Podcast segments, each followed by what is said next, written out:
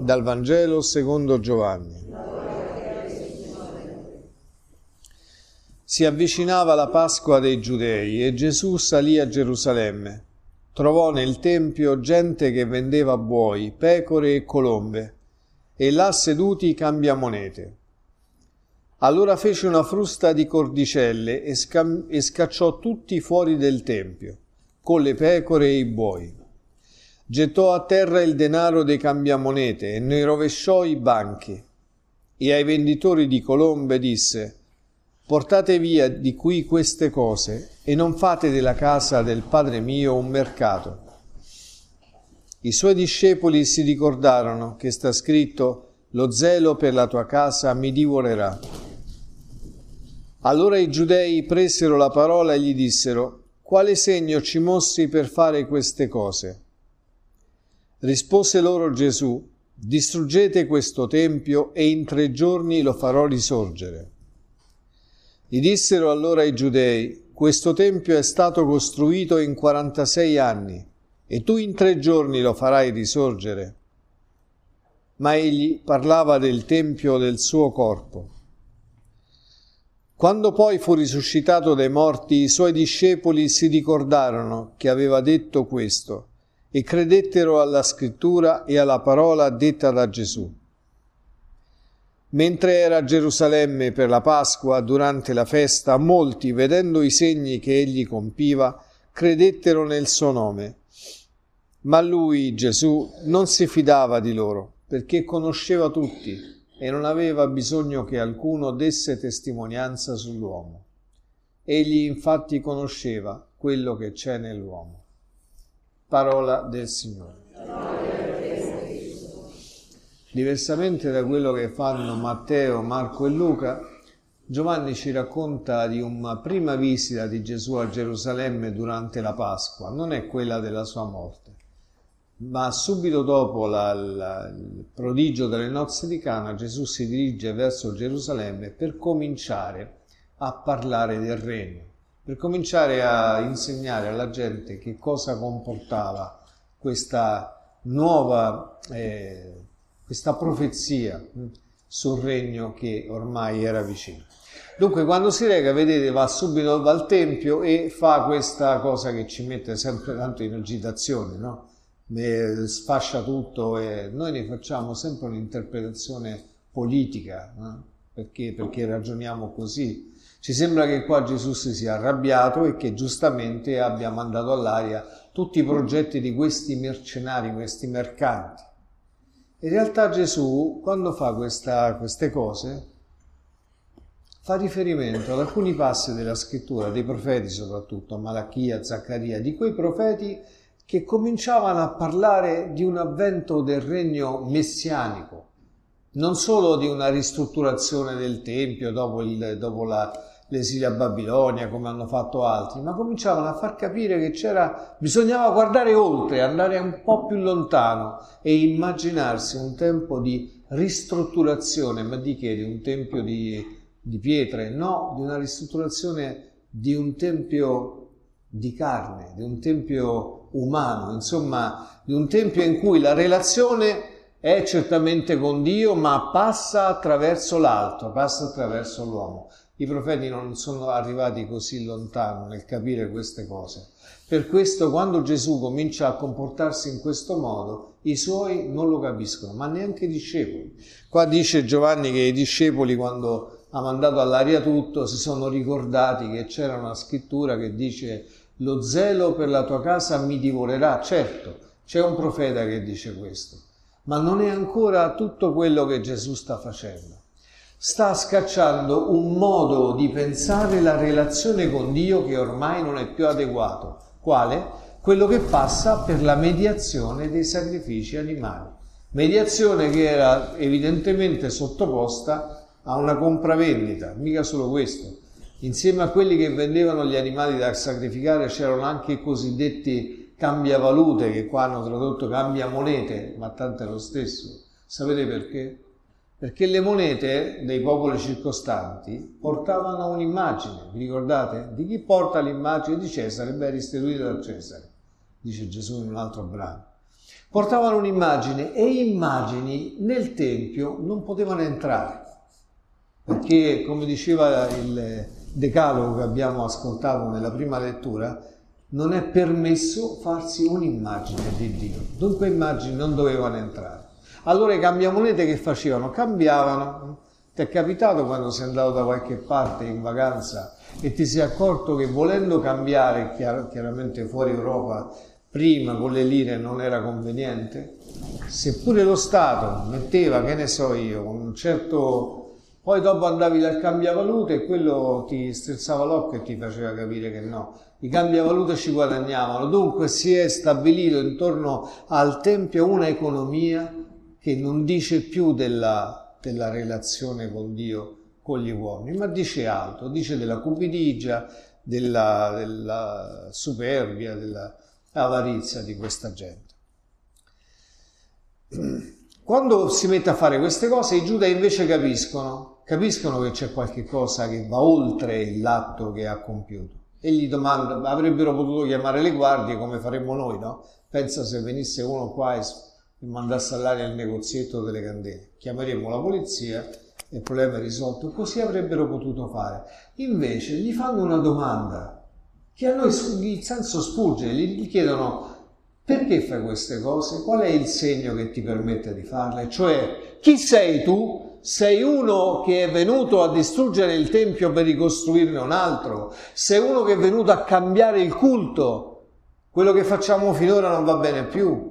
Pensate che queste cose, quando venivano scritte e lette, il Tempio già non c'era più. Nel 70 d.C. già era stato distrutto e la gente di Israele si stava arrabattando per capire come servire il Signore ora che queste mediazioni non c'erano più, non i discepoli, non la prima Chiesa che aveva compreso che invece avrebbe potuto relazionarsi con Dio attraverso Gesù Cristo la presenza dello Spirito Santo avrebbe messo in loro la fiducia di poter parlare direttamente con Dio. Dunque una domanda importante è quella che fanno i giudei. Quale segno? Gesù però si rifiuta di dare una risposta a questa gente, perché il segno è quello che accadrà, cioè veramente la distruzione di questo modo di pensare Dio. Ora tu dirai, questa è la storia occorsa in quel tempo e che Giovanni ci ha raccontato eh, più o meno uguale a quella anche dei sinottici, ma a noi che ci serve sapere questo? Gesù ha detto che questo sarebbe il segno. Distruggete questo tempio e io lo, ricostrui, lo ricostruirò. Lo prendono in giro e lui fa riferimento invece al tempio del suo corpo. Che c'entra con te? Abbiamo detto all'inizio della messa che eravamo entrati in questa Quaresima con l'idea di fare una purificazione del cuore. Sai cosa vuol dire la purificazione del cuore? O tu sei entrato in questa Quaresima per smettere di fumare o di mangiare dolci o qualche altra cosa. La purificazione del cuore è il dono del discernimento che viene dallo Spirito di Dio e permette di entrare al centro della nostra vita non dove facciamo le poesie, non è quello il cuore, ma dove pensiamo, dove decidiamo che cosa è giusto fare e dove mettiamo in atto quello che abbiamo compreso, cioè il centro della nostra esistenza, quello è il Tempio nel quale Dio desidera abitare, non solo, non basta, è il Tempio attraverso il quale Dio desidera relazionarsi con noi lui ha cose da dirci e noi abbiamo bisogno di ascoltare cose da lui. Dove ce le dirà? nelle apparizioni che accadono in giro? No, vi dico, quelle spesso sono anche divisive. Ci dirà questo nella preghiera e la preghiera è vera e autentica solo in un cuore purificato. Tu dirai come si fa a purificare il cuore? Per quella gente dell'Antico Testamento c'era il decalogo, non pronunciare il nome di Dio in vano, non eh, ricordati di festeggiare il sabato, onora il padre e la madre, non desiderare le cose degli altri e tutto il resto. Ma per te come si fa a fare la purificazione del cuore? Guarda bene alle potenze che agiscono dentro di te. Non sei forse tu uno che parla troppo e giudica troppo gli altri? Quello è un peccato di gola.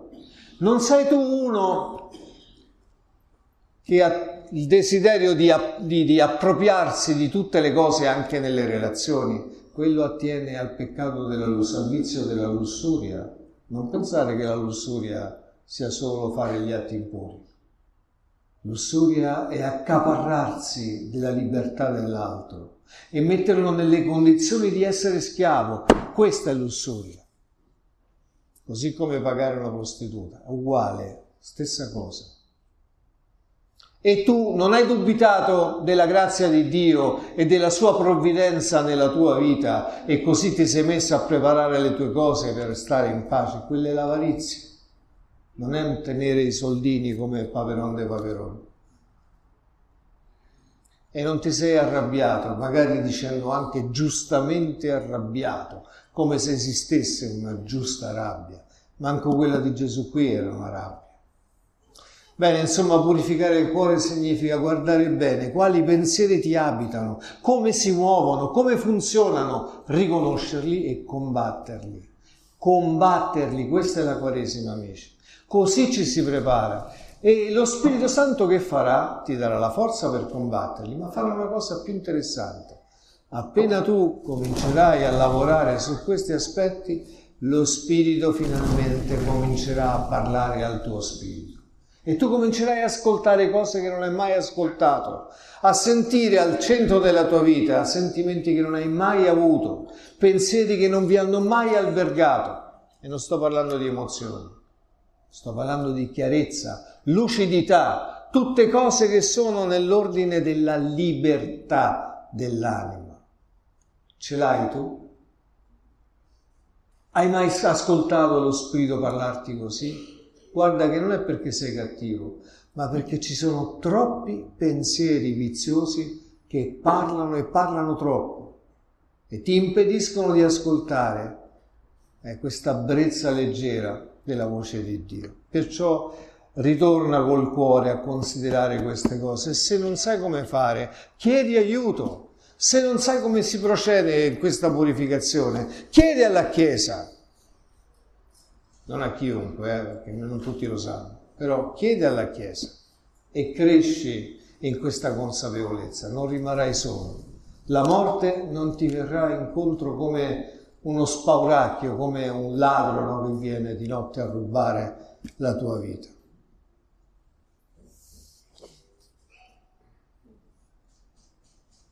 Abbiamo un tempo davanti a noi. Non sappiamo quanto durerà. Non parlo solo del tempo personale. Tutti abbiamo un tempo. In questo tempo il mondo fa del tutto per distruggere i fondamenti della nostra fede. Tu non farteli rubare. Perciò lavora, lavora con tutto quello che ti appartiene, con tutta la tua anima, cioè la vita con tutta la tua mente, con tutto il tuo cuore, con tutte le tue forze, tutto quello che hai, mettila a disposizione di questa opera di purificazione. Sia lodato Gesù Cristo. Padre Santo e misericordioso, aiutaci a distruggere quei luoghi al centro della nostra vita attraverso i quali noi mercanteggiamo la grazia. Facciamo affari iniqui, non riusciamo a fidarci delle tue parole. Ristabilisci in noi piuttosto, nell'obbedienza alla tua volontà, la possibilità di convertirci, di purificare il cuore di profittare di, que- di questo tempo, non per diventare migliori, ma per costruire il regno. Per questo ti preghiamo. Padre Santo e misericordioso, ti preghiamo per il Papa e per tutta la Chiesa. Sul fondamento dell'obbedienza, tu l'hai, l'obbedienza del tuo Figlio, tu l'hai fondata Dona alla tua Chiesa la possibilità di rinnovarsi profondamente in questo tempo. Chiama per la tua Chiesa pastori secondo il tuo cuore, per questo ti preghiamo. Padre Santo e misericordioso, anche noi investiti di questa vocazione, non sempre ti abbiamo servito e quei doni che ci hai fatto nel battesimo non sempre li abbiamo scoperti e usati per il regno. Dacci la possibilità in questo tempo di rimediare alle nostre mancanze, mentre tu ci rimetti le nostre colpe. Per questo ti preghiamo. Padre Santo e misericordioso, la storia tu, alla quale tu hai dato inizio con la creazione dell'uomo non ti è stata fedele prova ne la presenza della guerra e dell'odio, della superbia umana, fa che possiamo anche noi collaborare alla volontà dell'uomo di emendarsi.